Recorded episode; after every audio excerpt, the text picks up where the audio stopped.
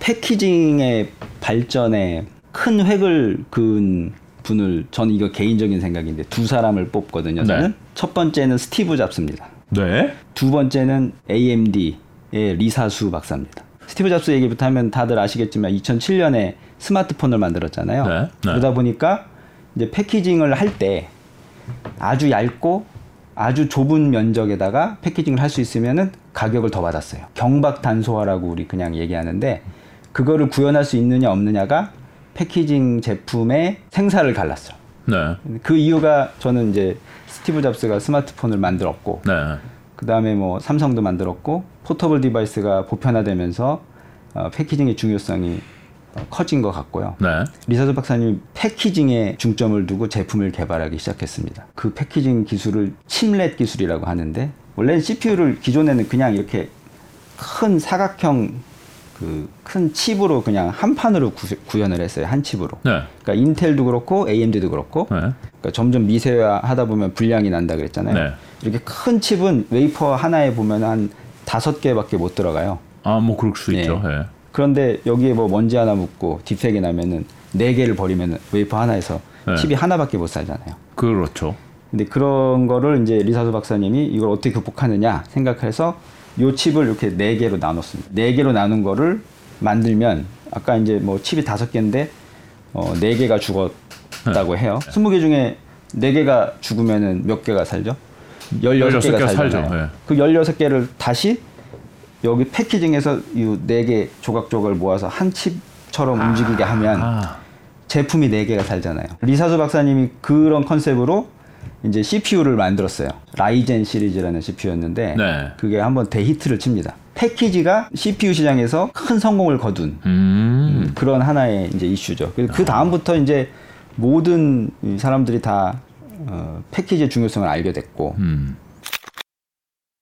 좀더 자세하게 설명을 해주시죠. 특히나 웨이퍼 레벨 패키지는 저는 개념이 잘 안 들어오는데. 그림을 보시면은 conventional 패키지가 위에 있고요. 네. 밑에 웨이퍼 레벨 패키지가 있어요. 네. 그래서 가장 이제 중요한 차이점은 자 conventional 패키지에서 왼쪽이 웨이퍼죠. 네. 그다음에 dicing이라는 거는 이 웨이퍼를 잘라 가지고 칩을 만드는 겁니다. 하나하나 칩을 잘라서 조각조각 내는 거를 네. dicing이라 그러고 네. 그 dicing 후에 이제 wire bonding이나 flip chip bonding 포장하는 거 플라스틱으로 이제 하죠. 플라스틱으로 결국 포장을 하는 거죠. 네, 네. 포장을 하면 부피가 늘어나잖아요. 그렇겠죠. 스마트폰 만들어서 부피를 줄여야 된다 그랬잖아요. 네. 네. 그래서 사람들이 어떤 생각을 했냐면 포장을 아예 하지 말거나 네. 얇게 하자 이런 생각을 했어요. 네. 그래서 웨이퍼를 갖고 와요. 그러면은 웨이퍼 이 위에 이제 쭉 칩들이 이렇게 쭉 있잖아요. 모여 있겠죠. 모여 있죠. 네. 그 위에서 재배선 층이라는 거를 만들어요. 쉽게 말하면 PCB를 네. 그 위에다가 다시 만들어요. 기판 layer를 네. 요 웨이퍼 위에다가 이렇게 새겨요. 또 아. 그럼 우리가 원하는 위치로 패드, 그러니까 solder가 납된 볼이 붙을 수 있는 그런 위치로 이렇게 이 회로를 만들어요. 네.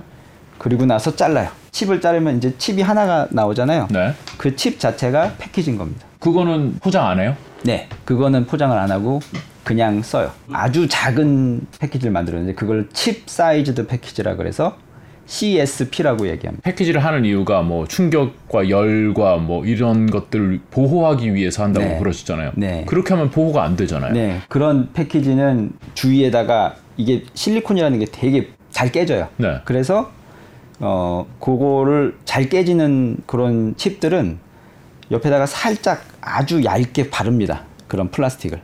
그러나 con- conventional 패키지처럼 두껍게는 바르지 않고. 음. 그래서 어쨌든 칩 칩의 아, 패키지의 사이즈를 최소한으로 하기 위한 그런 기술이라고 보시면 돼요. 네. 이 웨이퍼 레벨 패키지라는 게 웨이퍼 상에서 그 위에다가 재배선층을 다시 만들어서 그 다음에 dicing 한다. 음. 그 전에는 먼저 dicing하고 그 다음에 PCB에 붙여서 연결하고 밀봉했는데 아, 큰 그러니까 차이가 있는 거죠. 실리콘에다 그 웨이퍼에다가 바- 반도체를 그린 다음에 잘라가지고 기판에다 붙였는데 네. 웨이퍼에다가 기판을 먼저 붙인 다음에 만들어서 사이즈 맞춰서 붙인 다음에 자른다. 네. 거기다 이제 형성을 시키는 거죠. 그 거기서 붙여서 제작한다. 네, 네, 네. 그리고 아까 chiplet 이라는 기술을 얘기하셨는데 네. 그거는요? chiplet도 웨이퍼 레벨 패키지의 기술을 쓰긴 씁니다. 이게, 이게 정확하게는 chiplet이라는 용어가 칩 조각이라는 뜻이에요. 한국말로는. 네. 그래서 칩 조각들을 이제 모아서 packaging을 해서 한 제품을 만든다는 뜻인데 네. 지금까지 우리가 얘기했던 그런 수준이 아니라 네. 얘는 아까 CPU 4개가 하나로 하나의 CPU처럼 동작하게 만들기 위해서 어, 기술이 고도화된 거죠. 음, 그러면 만들 때부터 네 개가 이렇게 웨이퍼 하나에 네 개가 들어가 있는데 얘 하나 죽을 수 있어. 얘 교체할 수도 있어라고 그렇죠. 처음부터 생각을 생각하고. 하고선 설계를 해야 되겠군요. 그렇죠. 그리고 그 설계뿐만 아니라 요 네 개가 유기적으로 돌아갈 수 있게 음. 서로 소통할 수 있는 그런 단자들도 그 칩들 각각에 있어요. 아, 그래서 그 소통을 하게 만드는 게 이제 그 기술이죠. 혹시 얘가 문제되면 잘라서 버리고 다른 거 갖다 붙이면은 소통이 또 된다. 예, 그렇죠. 음, 그걸 chiplet 기술이라고 그거를. chiplet 기술이라고 하고요. 네. chiplet 기술도 제가 지금 말씀드린 거는 네 개를 잘랐잖아요. 네. 하나의 웨이퍼에서. 네. 근데 이게 좀 더 발전되면 어떻게 하냐면 CPU 칩을 보면은 아주 코어 부분이 따로 있어요. 그리고 나머지 부분은 약간 이 다른 이 칩들 바깥쪽에 있는 어떤 칩들이랑 서로 이렇게 연결해서 이렇게 왔다 갔다 하는 그냥 통로 역할을 하는 거거든요. 네. 그래서 우리가 이 코어 부분, 그러니까 CPU 코어라고 하면 네. 이 코어 부분을 더 미세하게 만들 필요가 있는 거지. 네. 나머지 이런 인풋 아웃풋 부분은 미세하게 만들 필요가 없거든요. 네. 그래서 리사수 박사님이 그 네 개로 나눈 후에 네. 그 다음 제품에서는 어떻게 했냐면 이 코어만 첨단 나노를 적용해서 따로 만들었어요. 음. CPU 코어만. 네. 인풋 아웃풋 단자는 그냥 legacy 노드로 그러니까 음. 그전 노드 뭐 20나노, 15나노 이런 걸로 만들고 코어만 7나노 정도로 만들어서 네. 그거를 각각 다른 웨이퍼에서 만들었어요. 아. 그래서 잘라 가지고 붙인 거야. 패키지에. 아. 그래서 그거를 패키지화해서 제품을 냈는데 그게 이제 지금까지도 계속 그런 방식으로 Ryzen 시리즈가 나오고 있고 네. 인텔도 그렇게 바꿨어요 이미 어, 그러면은 돈이 좀 덜 들겠네요. 돈이 덜 들죠 왜냐하면 이 코어 부분만 만드니까 칩이 사이즈가 작잖아요 네, 네. 그러니까 수율이 더 올라가고 음. 첨단 나노도 네. 인풋 아웃풋은 뭐 legacy 노드니까 원래 수율이 좋고 SOC, SIP 뭐 이런 용어를 쓰던데요. 그건 네. 뭔가요? SOC는 네. system on chip의 약자예요 네. 그래서 어, 칩 안에서 한 칩 안에서 모든 시스템이 구현되는 겁니다. 그래서 지금 방금 말씀드린 CPU를 예를 들면 네. 코어가 있고 인풋 아웃풋이 있다고 했잖아요. 인풋 아웃풋도 그 칩들인 거죠. 네, 인풋 아웃풋도 한 칩에 들어간 부분이죠. 네. 그 한 칩에다가 인풋 아웃풋이랑 CPU 코어를 다 집어넣으면 그게 system on chip입니다. 네. 근데 이렇게 되면은 칩의 사이즈가 커지죠. 뭐 아무래도 그러겠죠. 예, 네. 그러면 수율이 안 좋아지죠. 뭐 어차피 잘라서 붙이는 건데 수율이 또안 아니요, 좋지나? 그러니까 잘라서 붙이지 않는다고 생각합니다. 아 그렇겠죠. 예. 네. 근데 이제 장점은 있어요. 왜냐면 요 안에서 요게 실리콘 칩 안에서 왔다 갔다 하잖아요, 애들이. 네. 그러니까 속도가 서로 빨라요. 음. 네, 패키지 하는 것보다 아무래도 네. 패키지는 얘를 이렇게 끄집어내 가지고 다른 칩과는 또 연결을 시켜야 되니까 아무래도 좀 느린데 기판을 통해서 뭐 신호가 왔다 갔다 그렇죠. 하는 것보다는 그 안에서 자기들끼리 해결하는 게 빠르겠죠. 그렇죠. 네. 그러니까 우리가 서울시에서 우리 SBS 여기 빌딩 보면은 위아래 층으로 왔다 갔다 하는 게 네. 저쪽 부산에 있는 것보다 훨씬 빠르잖아요. 네, 네. 그런 식인데 네. 이, 이 이렇게 하면 이제 SOC고 네. 장점은 성능이 좋지만 단점은 수율이 안 좋고 음. 그다음에 flexibility가 없어요. 그러니까 뭐 예를 들면 우리 제품 만들 때 네. 칩을 뭔가 바꾸면 이거 다 전체 새로 설계해야 되잖아요. 아, 그렇죠. 네. 네. 그리고 다 제조 공정도 다 바꿔야 되고. 네. 그러니까 개발 기간이 오래 걸리죠. SOC는. 음. 근데 이제 거기서 우리가 패키지 개념으로 온 게 system in package입니다. SIP. 네. 얘는 칩들을 그냥 아까 chiplet이랑 똑같은 거예요. 네. 다 조각 조각 내서 따로 만들고 네. 내가 원하는 부분만 갖다가 음. 패키지 안에서 서로 연결해서 제품으로 만드는 거예요. 음. 그러다 보니까 얘는 flexibility가 좋고 한데 여기서 관건은 이제 패키지 기술이 관건이 되는 거죠. 결국 서로 간의 연결을 얼마나 잘 하느냐. 그렇죠. 아, 이- 그러니까 칩 사이즈 안에서 칩 안에서 선폭을 반도체 만들 때 그려가지고 막 하면은 빠르긴 빠르는데 만드는 게 어렵고 네, 수율도 안 나오는데 네. 그러면은 따로따로 만들어가지고 그거를 칩 안에서 해결되는 것보다는 떨어질 수 있겠지만 그래도 잘 해보자 하는 네. 게 네. SIP다. SIP죠. 시스템 인 패키지. 네.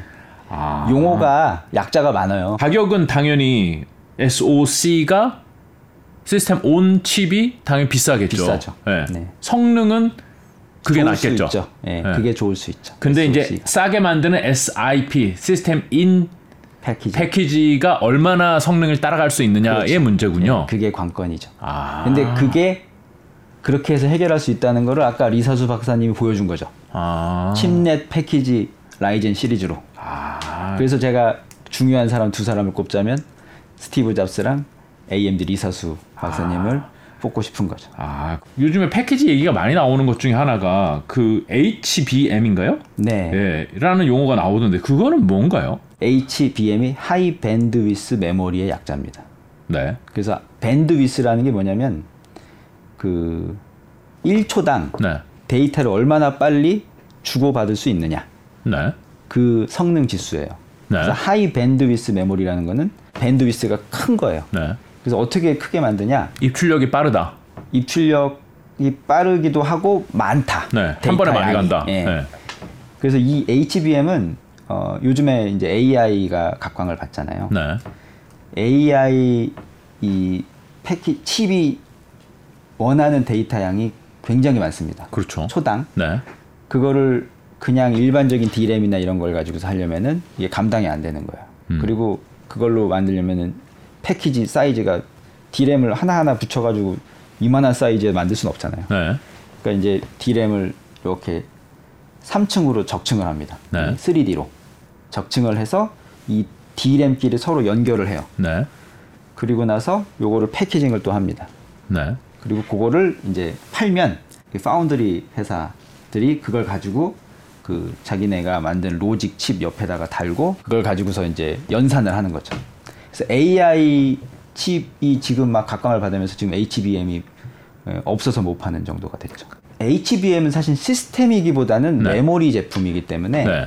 시스템이라고 얘기하기는 조금 뭐한데 네. 뭐 그것도 시스템이라고 얘기할 수가 있죠. 그러니까 여러 개 칩이 하나의 뭐 어, 메모리처럼 동작하니까. 음, 그러면 그렇게 해서 이렇게 패키지 하나로 나오는 거예요. 그런 HBM을 그러니까 SK 하이닉스가 요즘에 많이 한다고 네, 뉴스는 네. 많이 봤는데 HBM 으로 만든 그러니까 3차원으로 이렇게 만들어서 그 안에서 서로 메모리끼리 통신을 잘하게 만든 그 메모리를 그 시스템 반도체 만드는 회사에 팔면은 그거를 자기네 시스템 반도체랑 같이 해가지고 같이 패키징을 해서 하나의 칩처럼 네, 내놓는다. 하나의 제품으로 내놓는 거죠. 아, 그러니까 하나의 제품 안에 들어가는 일정 부분이군요. 그러니까. 그렇죠. 예. 아, 그게 메모리입니다, 메모리. 그게 AI와 함께 굉장히 수요가 높아진다. 네. 그걸 SK가 잘한다. 네. 삼성도 잘해요. 둘 다 잘합니다. 아, 그렇군요. 지금까지 이제 반도체 개념, 그러니까 후공정의 개념을 좀 간단히 그 들어봤는데, 뭐 네. 물론 제가 이해하지 못한 부분이 아직도 수도 없이 많을 거라고 생각을 하는데 지금 이것들을 하는 회사들이 한 회사가 아닌 거죠. 지금 TSMC가 근데 아까 패키징을 한다고 그러셨는데 네. TSMC는 파운드리를 하는 회사잖아요. 네. 근데 패키징도 해요? 네. 패키징도 하고 있어요. 삼성전자도 하나요? 삼성전자도 패키징을 하고 있어요. 그럼 패키징 회사는 뭘 하는 거죠? 아, 패키징 회사가 따로 떨어져 있는 게 아니라 네. 그러니까 이제 우리가 회사를 좀 구별을 하는 시간을 가지면 좋겠는데 네. 삼성전자는 사실은 IDM입니다. IDM. 네. 종합 반도체 회사. 네. 종합 반도체 회사. 네, 설계도 하고 그렇죠. 만들기도 하고 패키징도 합니다. 그렇죠. 다 하죠. 다 하죠. 네. 그리고 메모리 회사였습니다. 원래. 그렇죠. 예. 근데 이제 파운드리 회사를 지금 파운드리 쪽을 어, 사업을 확장하고 있는 거죠. 그렇죠. TSM 설, 설계도 하죠, 또. 설계도 하죠. 네. TSMC는 설계를 안 해요. 설계하는 업체 그 업체들을 팹리스라고 하는데 네. 여기서 용어가 팹리스는 fab이 없는 업체라는 뜻이죠. 네. 그래서 fab이 없는 업체의 가장 대표적인 업체가 아까 AMD, 그렇죠. 엔비디아, 퀄컴. 퀄컴, 네. 그 다음에 최근에 이제 애플. 네. 애플도 자기네 이제 애플 실리콘을 자기네 설계하니까. 그래서 파운드리 업체는 설계하는 업체한테 설계도를 받아다가 자기네들 만드는 거예요. 네. 그래서 그 파운드리 회사는 웨이퍼만 만든다고 생각하세요. 그 전공정. 전공정. 네. 근데 여기에서 웨이퍼만 만들면 안 되고 패키지까지 해야 되는 수요가 생긴 겁니다. 옛날에는 그러면은 웨이퍼까지만 했어요. 후공정은 그렇죠. 안 했어요. 옛날에는 후공정은 안 해도 될 정도의 웨이퍼만 하면 될 정도의 패키지 레벨이었다면 아, 이제는 후공정만 전문으로 하는 업체들이 있어요. 그런 업체들 OSAT 업체라고 하는데 이 업체들이 할 수 있는 패키지의 레벨이 있어요. 네. 그 업체들이 뭐 레벨이 낮다는 게 아니라 네. 쉽게 말씀드리면 fab이 있어야 그 팹을 이용해서 패키지를 할 수 있는 그런 고난도 패키지가 있습니다. 네. 그런 패키지는 이제 TSMC나 삼성에서밖에 혹은 인텔에서밖에 못하는 거죠. 그러니까 외주 업체도 있고 네. 삼성이나 TSMC 내부에서도 하는데 내부에서도 하는데 네. 외주 업체로 보내면 좋은데 네. 보낼 수가 없는 그런 종류의 패키지가 있어요. 아, 그 기술력 때문에 그런 건가요? 그러면은? 팹이 없기 때문에 오사트는 팹이 없죠. 네. OSAT는 패키지 업체잖아요. 네. 그러니까 아까 이제 conventional 패키지에서 잘라 가지고 이 저 wire bonding해서 molding하는 그거에 특화된 회사가 OSAT인데 네. 그게 아니라 이제 자르기 전에 레벨. 패키징을 해야 되니까. 그렇죠. 자르기 전에 패키징 해야 되니까 웨이퍼 레벨 패키지를 할 수 있는 업체들이 이제 국한되는 거죠. 아. 그러다 보니 이제 TSMC가 패키지까지 하기 시작한 겁니다. 오래되지 않았어요. 2014년, 5년부터 음. TSMC의 fab을 이용해서 패키징을 하기 시작했죠. 삼성은 원래 메모리 회사니까 원래 했고 패키징을. 아, 메모리 패키징은 안에서 하는군요. 파운드리는 패키징을 아웃소스를 할 수밖에 없는 구조예요. 옛날에는. 지금도 아웃소스를 하죠. 네. 근데 메모리는 outsource를 뭐 일정 portion만 하죠. 자기 회사 안에서 다 패키징을 하고. 파운드리 업체가 직접 그 패키징까지 할 수밖에 없는 쪽으로 가고 있으면 패키지 업체들 아까 OSAT만 전문적으로 하는 회사들이 있다 그러셨잖아요. 네, 네. 우리나라에도 당연히 그런 회사가 있을 많죠. 거고. 예. 네. 그런 회사들은 위기네요. 어, 그런 회사들도 어, 첨단 패키징을 하려고 지금 기술 개발을 하고 있고 실제로 대만에 있는 많은 오사트 업체들은 네. 첨단 패키징 기술로 시장에서 성공을 하고 있어요. 첨단 패키징이라 그러면 여러 종류가 있는데 네. 팹을 가져야만 할 수 있는 패키지가 있기도 하지만 네. 팹이 없어도 재배선층 정도는 여기서 할 수 있거든요. 재배선층이 뭘까요? 웨이퍼 레벨 패키지에서 웨이퍼에다가 이렇게 선을 그린다는 네, 네. 그게 RDL 재배선 공정이라 그러는데 그거는 OSAT 업체에서 할 수 있거든요. 네. 그거를 이용한 어떤 첨단 패키징은 OSAT 업체에서 할 수 있고 네. 또 가격이 싼 패키지는 OSAT에서 또 그런 패키지를 해요. 네. 예, 그래서 뭐 대만의 혹은 중국의 패키지 업체들이 20위까지 다 장악하고 있죠. 오사트의 패키징 시장. 1위에서 22. 예. 우리나라 업체는 없어요? 우리나라가 우리나라가 한 한두 개 있는 것 같아요. 하나 마이크론도 하나 있는 것 같고 아, 우리나라 반도체 생, 시리권 안에는 없습니다. 반도체 생태계가 굉장히 큰데 네. 후공정 업체는 그렇게 발전을 못했군요. 발전을 못했죠. 그게 음. 이유가 아까도 잠깐 말씀드렸지만 우리는 파운드리 중심이 아니었기 때문에 아, 그리고 우리나라에 있는 양대 산맥이 다 IDM 업체, 종합 반도체 회사였기 때문에 네. 일정 포션 이상은 이제 OSAT를 할 필요가 없는 거죠. 아, 내부에서 다 해결이 가, 그렇죠. 메모리는 특히나 더 가능하니까 네, 그렇죠. 굳이 후공정 업체를 따로 둘 필요가 네, 없었다. 네, 네. 아, 근데 이제 파운드리로 가려면 그쪽을 강화하려고 하는 거잖아요. 그렇죠. 삼성전자 네, 같은 네. 경우에는 그러면은 이 패키지 업체들이 같이 좀 성장을 해주는 게 좋겠네요. 그렇죠. 우리 글로벌 사회잖아요. 네. 제가 이제 우리나라의 IDM 업체고 파운드리 시작하는 사람 입장에서 패키징을 기술이 이미 많이 올라와 있고 가격이 원가 경쟁력이 있는 대만을 고르겠죠. 아, 그렇네요. 그렇게 되면 안 되겠죠. 아, 그렇군요. 그렇죠. 그래서 네. 그렇게 되지 않기 위해서는 좀 정부 도움도 필요한 것 같아요. 음. 제 생각에는. 아, 네. 그뭐 예를 들면 이런 거죠. 파운드리 업체에서 우리나라에 어, 우리나라 오사트 업체에다가 뭘 첨단 패키지를 맡겼어요. 그럼 네. 처음에 시, 시행착오를 하겠죠. 정부에서 좀 보상을 해주거나 아, 그 지원을 해주거나 뭐 연구개발비 같은 거 지원해주고 그럴수 있, 그렇게 그런 게 되면은. 네. 오사트 업체 우리나라 업체도 크겠죠. 음. 어차피 지금 미세 공정에는 지금 굉장히 어- 더 발전하는 게 난이도가 올라가고 있기 때문에 어려워지고 있기 때문에 결국 지금으로서는 패키지가 앞으로 몇 년간은 계속 주목받을 수밖에 없는 환경인가요? 어, 저는 패키징 하는 사람이니까 앞으로 몇 년간이 아니라 네. 어, 계속 주목받을 겁니다. 아 그래요? 네. 이제 반도체 중심 싸움의 중심은 미세화가 아니라 패키징이다. 네.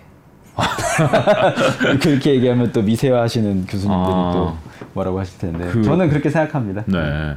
반도 패키지도 그러면은 아까 이렇게 반도체 안에다가 이렇게 칩을 배열해가지고 네. 잘 연결하는 뭐 그런 그런 게 중요하다 이제 네. 새로운 트렌드라고 했는데 이걸 3층으로 그러니까 3차원으로 위로 쌓고 뭐 이렇게도 하나요? 네, 네. 패키징 아까 HBM이 그 대표적으로 3차원으로 쌓아서 네. 메모리를 아. 연결하는 네. 3D 패키징이고 그 주차장을 그러니까 이렇게 하나 준 거 아니에요? 그렇죠. 네. 네. 현재 8단 그러니까 메모리가 8단이 있어요. 아, 8개를 쌓았고 아마 이제 HBM 뭐 4부터 12개를 쌓을 겁니다. 네. 저 숫자가 좀뭐 정확하진 않은데 네. 그게 3D 패키징이고요. 네. 3D 패키징이 있고 2.5D 패키지가 있어요. 칩을 4개를 나눠서 붙인다 그랬잖아요. 서로. 네. 그 밑에 기판이 그냥 일반적인 우리 녹색으로 된 이렇게 회로 있는 네, 네. 그런 기판, PCB 기판일 수도 있고. 네. 근데 이게 PCB 기판일 경우에는 일반적인 이거를 2.0D 패키지라고 해요. 그냥 2D죠, 2D. 네, 2차원. 예. 네. 2.5D는 뭐냐면 요 밑에 있는 PCB가 아니라 네. 요 밑에 있는 요 칩을 연결하는 회로가 실리콘으로 얘도 칩인 거예요. 아. 네, 실리콘으로 만들어진 PCB라고 생각하시면 됩니다. 네. 거기다가 이제 이 칩들을 연결하는 거죠. 이렇게. 그럼 뭐가 달라져요? 그러면 네. 음, PCB보다 이 패턴, 그러니까 라인 패턴의 이 정밀도가 음. 나노미터로 들어가죠. 반도체니까. 반도체니까. 네. 그러니까 나노미터의 회로가 구현되고 그러니까 더 소통이 빨라지는 거죠 칩 간에 아. 그러니까 그런 거에 이제 또 signal loss 같은 것도 뭐 이렇게 칩 간에 소통하다가 얘가 시그널이 이게 죽을 수가 있잖아요 네.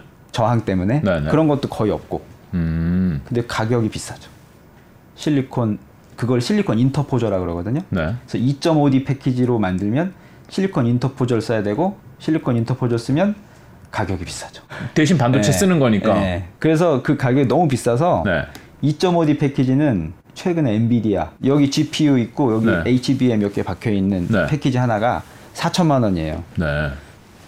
비싼 거죠. 그쵸. 네. 네. 그런 거는 이제 어, 파운드리에서 만드는 패키지를. 칩과 기판을 다 반도체로 만든다. 그렇죠. 어. 당연히 비쌀 것 같네요. 근데 성능이 또- 좋다. 그리고 또 실리콘 인터포저 밑에 기판 도 불량 나잖아요. 또 아, 그렇군요. 수율 문제가 또 여기 시- 실리콘 인터포저에도 있고요. 네. 실리콘 인터포저가 또 이게 너무 크면 얘를 만들지도 못해요. 우리가 전공정에서 이렇게 이 노광할 때 패턴 만들 때 이 이걸 reticle이라 그러는데 이 reticle 사이즈가 한계가 있어요. 필름. 필름 사이즈가. 네. 그러니까, 이 빛을 노광- 비춰서 이렇게 그렇죠. 예. 이거를 지- 마스크의 크기가 그림을 그리는데. 예, 마스크의 크기가 한 한계가 있는 거죠. 아. 그래서 이걸 또 늘릴 수도 없고. 네. 그래서 이것도 이거를 또 해결하려고 실리콘 칩 사이에 연결 부위만 또 실리콘 조각을 이렇게 연결하는 또 실리콘 브릿지 전략도 나오고 네. 지금 그러니까 패키지가 난리가 났습니다. 음. 그러니까 뭐 이걸 해결하려고 저것도 쓰고 저것도 쓰고 막 재밌어요. 그렇군요. 패키지 업체들이 새로 뭐 개발을 해서 이 시장을 좀 어, 선도할 만한 것들이 굉장히 많네요. 그렇죠. 네. 엄청 경쟁이 심하죠. 특히 파운드리 세 개 회사, 뭐 TSMC, 삼성, 인텔이 네. 지금 패키징 로드맵도 서로 막 발표하고 네. 그다음에 이 로드맵에 보면은 아주 구체적인 어떤 기술 정량적인 목표들을 또 제시하고 있고 네. 그래서 되게 구체적으로 서로 경쟁하고 있어요. 음, 서로 회사들 간의 패키징 기술이 다른가요? 그러면은?